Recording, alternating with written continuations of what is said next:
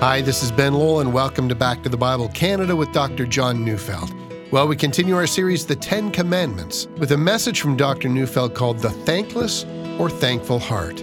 So let's turn in our Bibles to Exodus chapter 20, verse 17, as we join Dr. Neufeld now.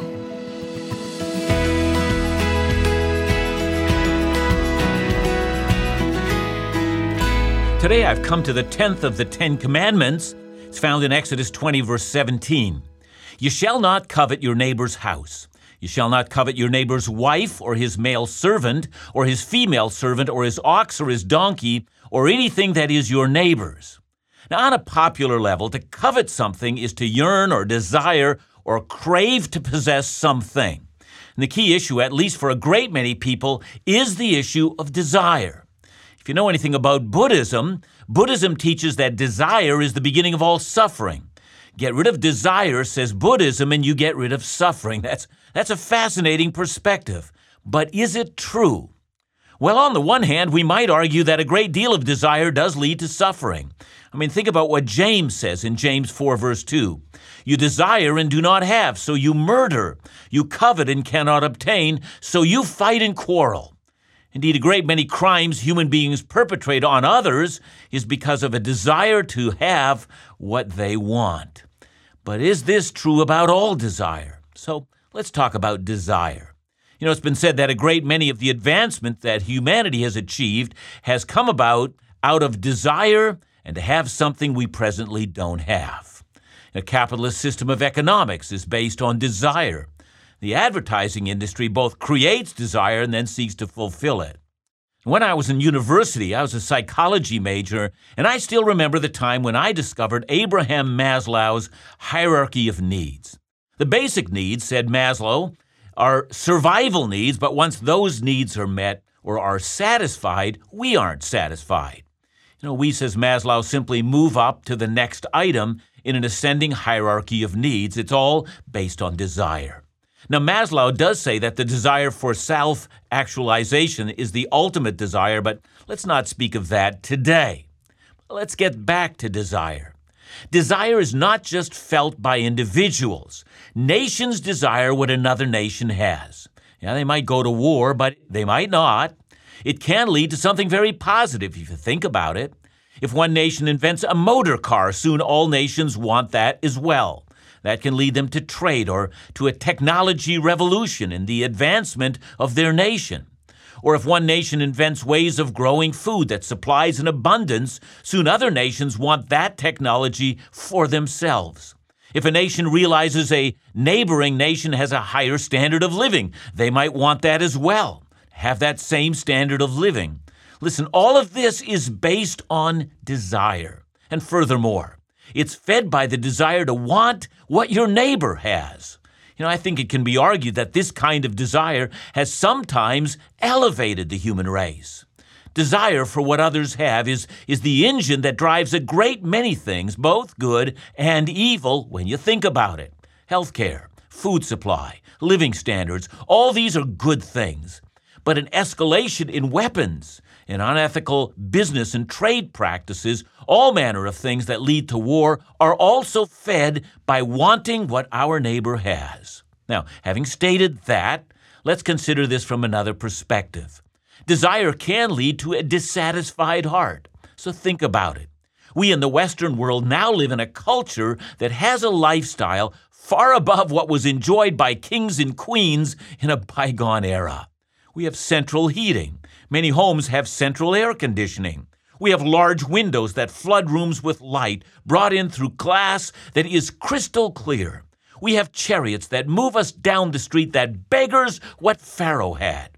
You know, Pharaoh could die of appendicitis. I, on the other hand, am covered by a health care plan in which appendicitis is cured by very routine surgery.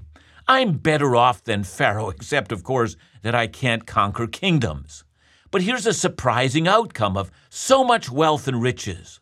Most of us are not satisfied. We complain. I might have a better house than Pharaoh, but I don't have a better one than the man that lives five blocks over from me.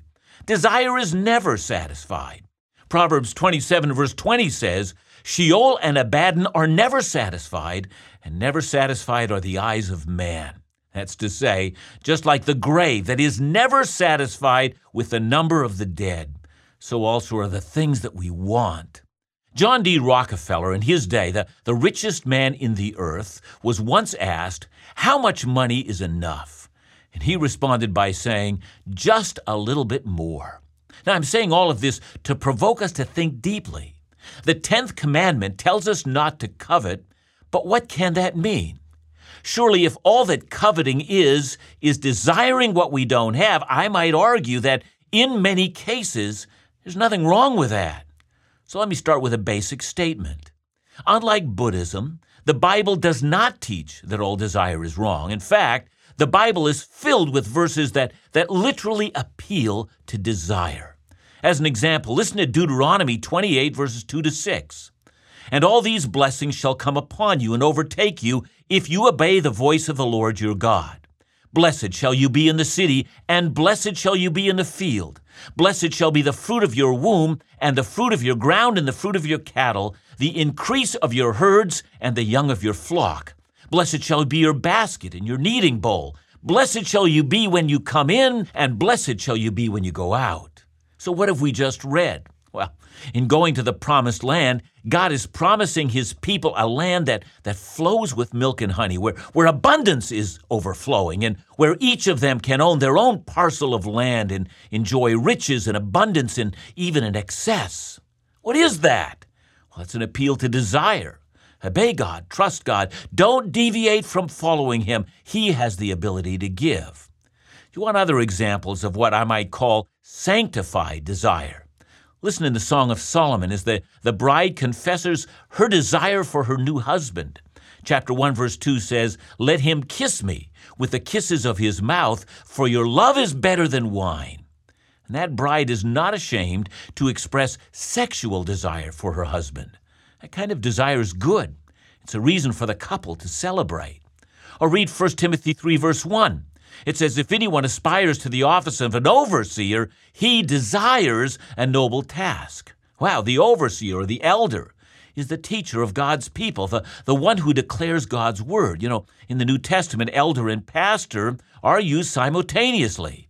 Do you want to be that person, that person who teaches and leads God's people? Is that your desire? And if it is, says the Bible, it's good. Now, of course, not everyone is given that right. There are all manner of qualifications, but the desire itself is not unhealthy, says the scripture. And then there's 1 Corinthians 14, verse 1. Pursue love and earnestly desire the spiritual gifts. Indeed, the passage even encourages desiring certain gifts that we might not now have. Now, it is also true that, that God gives the gifts as He wills, and we must content ourselves with what He knows is best for our lives. But the desire to have a spiritual gift is not wrong. Oh, I know it can become wrong, but it can be pure and holy and good. There are holy and there are unholy desires.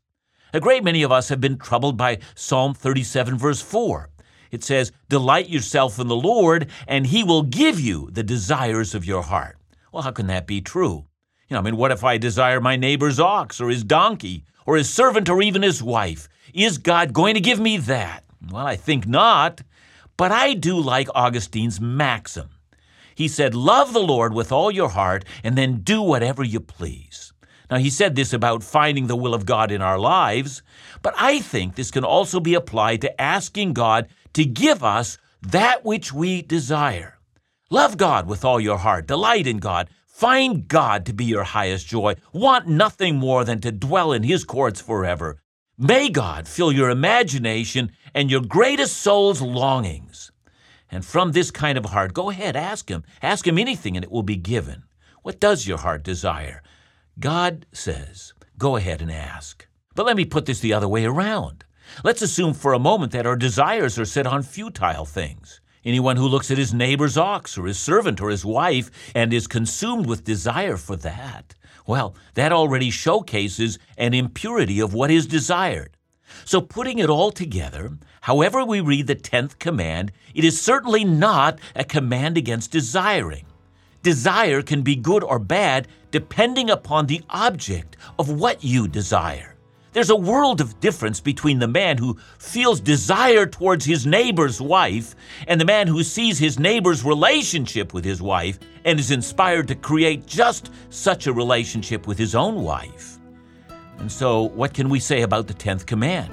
What does it actually mean? I think we can say that the 10th command is a command against subverted desire.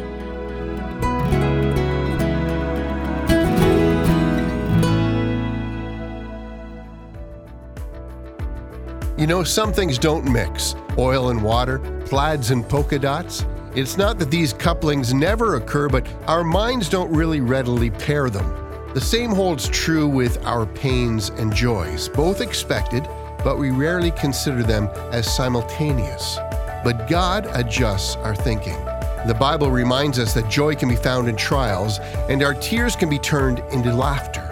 It's not instant or self generating, but a matter of God's grace working within us, like gold refined in fire. Joy can be found in the midst of struggle. So, to encourage you as our free gift this month, we want to send you a combo CD series from Back to the Bible Canada and Laugh Again called Joy in Tough Times. Five messages from Dr. John in five joy filled Laugh Again episodes. Joy in Tough Times, our free gift to you just for calling 1 800 663 2425 or visit backtothebible.ca.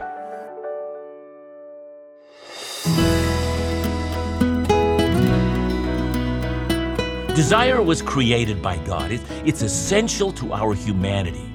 It's from this essential part of our humanity that we feel the desire for God.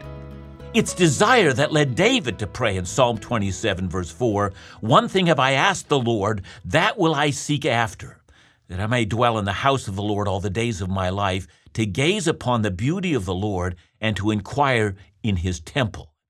That's desire. It's a desire to know God. But our desire can also be a desire that our sins should be forgiven. After his sin with Bathsheba and the guilt that followed, David writes in Psalm 51, verses 1 and 2 have mercy on me, O God, according to your steadfast love. According to your abundant mercy, blot out my transgressions. Wash me thoroughly from my iniquity and cleanse me from my sin. See, that is the language of desire. But please understand that this same David knew the opposite side of desire. I mean, the reason why David wrote Psalm 51 is because in the spring of the year, when the, when the kings go out to war, David was left alone on his rooftop, and from there he looked over, saw a beautiful woman bathing herself on her rooftop. And in an instant, he's seized by a desire to have his neighbor's wife, and that is called coveting. And so the verb to covet refers to a very specific kind of desire. The Tyndale Bible Dictionary says that it is the desire to have something for oneself that rightfully belongs to another. And that, I think, gets at it perfectly. There are numerous biblical examples of just such a thing. For instance, in Micah 2, verse 2, speaking about the wicked, Micah says, They covet fields and seize them, and houses and take them away. They oppress a man and his house, a man and his inheritance. And in the previous verse, that is in Micah 2, verse 1, Micah tells us why they did it. The verse simply says, because it was in the power of their hand. That is, they had the ability to act on their desire. The laws were so twisted that the rich could have their way with the poor. But that's just the issue. The only reason the law was subverted in the first place is because of covetousness, the desire to have that which rightfully belongs to another. Now, armed with our definition of covetousness, that is, to covet is to long for that which belongs to another. See, when we think about it, please notice that this last, the 10th commandment, gives us a picture of the reason why we break the other nine. Jesus spoke about that very thing. Listen to what he said in Matthew 5 27 to 28. He said, You have heard it said, You shall not commit adultery. But I say to you that everyone who looks at a woman with lustful intent has already committed adultery with her in his heart. You see what Jesus did? He combined the seventh with the tenth commandment. That's because Jesus knew that a great many of the Ten Commandments are external, they're observable. See, we can see it when a person commits adultery, But what leads that person to break God's law? Well, that's the breaking of another internal law. It's a law that can't be seen. It's a law that happens in the unseen world of desire, and Jesus also knew that it is the breaking of the tenth command that leads us to break the other nine. Let me give you an example of that. I'm reading 1 Kings 21 1 to 3. Now, Naboth the Jezreelite had a vineyard in Jezreel, beside the palace of Ahab, king of Samaria. And after this, Ahab said to Naboth, Give me your vineyard, that I may have it for a vegetable garden, because it is near my house. And I will give you a better vineyard for it, or if it seems good to you, I will give you its value in money. But Naboth said to Ahab, The Lord forbid that I should give you the inheritance of my fathers. See, here's the issue. The land in ancient Israel was divided out according to tribal allotments, and no parcel of land was to pass from one tribe to another. According to the law of God, Naboth's land belonged to him and to his family after him. God demanded that there be no poor in Israel, and so the land, even if it was lost, could be regained in the year of Jubilee. And Ahab, and remember, he was the king, wanted land that was near his house, and Naboth was never going to sell that land. And so, what does the king do? Well, inspired by his wife, he gets some worthless men to make a charge that Naboth had cursed God, that he had violated the third commandment, and that, of course, was a lie. But in order to perpetuate that lie, the king of Israel had to break the ninth commandment, not to bear false witness against his neighbor. And more so, the king of Israel was willing to break the sixth commandment, not to murder. And why were all these commandments broken? Well, the motivation for breaking all of the other commands of God is because the tenth command was broken first. The king of Israel coveted after that which was not rightfully his. He wanted that which belonged to another. And it's that kind of desire, it's that specific kind of desire, which makes us into enemies of God. The reason why the tenth command is placed last is that this command shows us the state of our heart. Having loved things that are unholy, in a place where we nurture that love, unseen to others, we move to the next, to the breaking of the ninth, and so forth. Look again at the tenth commandment. You shall not covet your neighbor's house. You shall not covet your neighbor's wife, or his male servant, or his female servant, or his ox, or his donkey, or anything that is your neighbor's. Notice that in each example, the house, the wife, the servant, the ox, the donkey, in each case, it is the desire to want something that does not belong to you. If you were to get that which you desire, it would mean that you would get it at the expense of your neighbor, but you would also get it by breaking the commands of God. So let's for a moment go through the other nine commandments. The first, you shall have no other gods other than the Lord. But you might notice that, well, some of the gods of the nations around you are so easily manipulated. You might also notice that the Lord is a consuming fire, a God who does not leave the guilty unpunished, a God whose ways are righteous, a God who is not morally compromised, unlike the gods around you.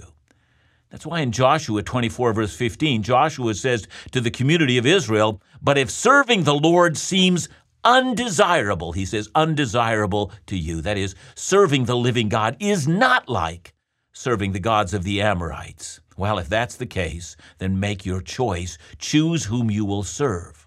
See, we break the first command because we want that which is not rightfully ours. The same with the second command. The nations around us do have gods of wood and stone. Why not have the same? And the third command, do not take the name of the Lord in vain, is broken because it is to our advantage to devise oaths that allow us to cheat our neighbor by falsely taking oaths in the name of the Lord. And the fourth command, to remember the Sabbath, is so quickly broken because we desire the money we might have if we break that oath. All the nine are broken because the tenth has already been broken in our hearts. So, what is the solution? How do we observe the 10th commandment? Listen to the words of Hebrews 13, 4 to 6. It says, Let marriage be held in honor among all, and let the marriage bed be undefiled, for God will judge the sexually immoral and the adulteress. Keep your life free from the love of money, and be content with what you have, for he has said, I will never leave you nor forsake you. So we can confidently say, The Lord is my helper. I will not fear. What can man do to me? Would you notice that in Hebrews, another New Testament passage that deals with the Ten Commandments, we have a reference to two commands the seventh command and the eighth. These are the laws against adultery and against theft. But what is the way of defeating these temptations? Well, I'm going to say in two ways. First, be content with what you have, says the writer of Hebrews. And second, have faith. The Lord is your helper. He's given you all you need. Trust in Him. The tenth commandment, then, is the command that we develop a heartfelt attitude of gratefulness to God for the things that He has graciously given us. Do you want to be free from the temptation of adultery? Then find delight in God's gift to you of your husband or your wife. Thank God for your spouse and gain a proper perspective, for your spouse is God's loving gift to you. Give thanks for him or for her all the day. Find delight in him or her. Same's true in coveting your neighbor's property. I could become deeply content in what I have. I could begin to revel in the gifts and the abilities that God has given me and rejoice that He has given me the ability to make a living and rejoice that I, who live in this century, am better off than Pharaoh of old. And so, whenever we covet, we should immediately know that there is something wrong with our spiritual condition. Coveting is a signal in your soul that we do not delight in the Lord. Instead, by the Holy Spirit, delight yourself in the Lord, and you will not covet.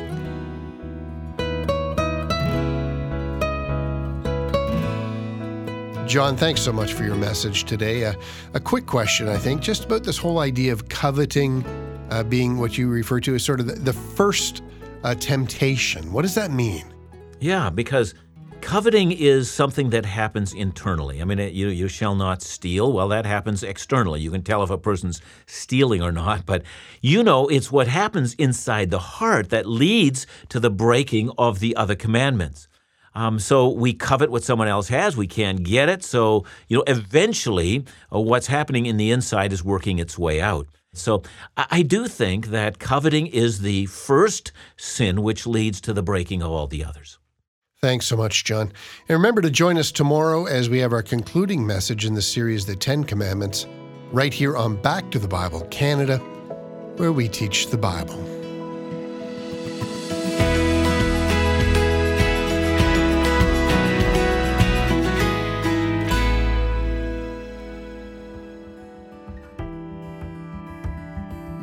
Every day we hear from listeners from right across the country, and your words of encouragement mean so much. Sean recently wrote, I often listen to Dr. John's Bible teaching while driving to work. It's given me great insights into God's message to his people. Back to the Bible Canada is indeed an inspiration. Well, we're so grateful for messages just like these, but they only happen because of your partnership in making Bible teaching you can trust available to as many people in as many places in as many ways as possible. One way we want to do that this month is by sending you our very new free combo CD series called Joy in Tough Times. Five messages from Dr. John and five Laugh Again episodes to encourage you and to remind you of where confident joy is really found. So just call us today for your free copy of Joy in Tough Times by calling 1 800 663 2425 or by visiting backtothebible.ca.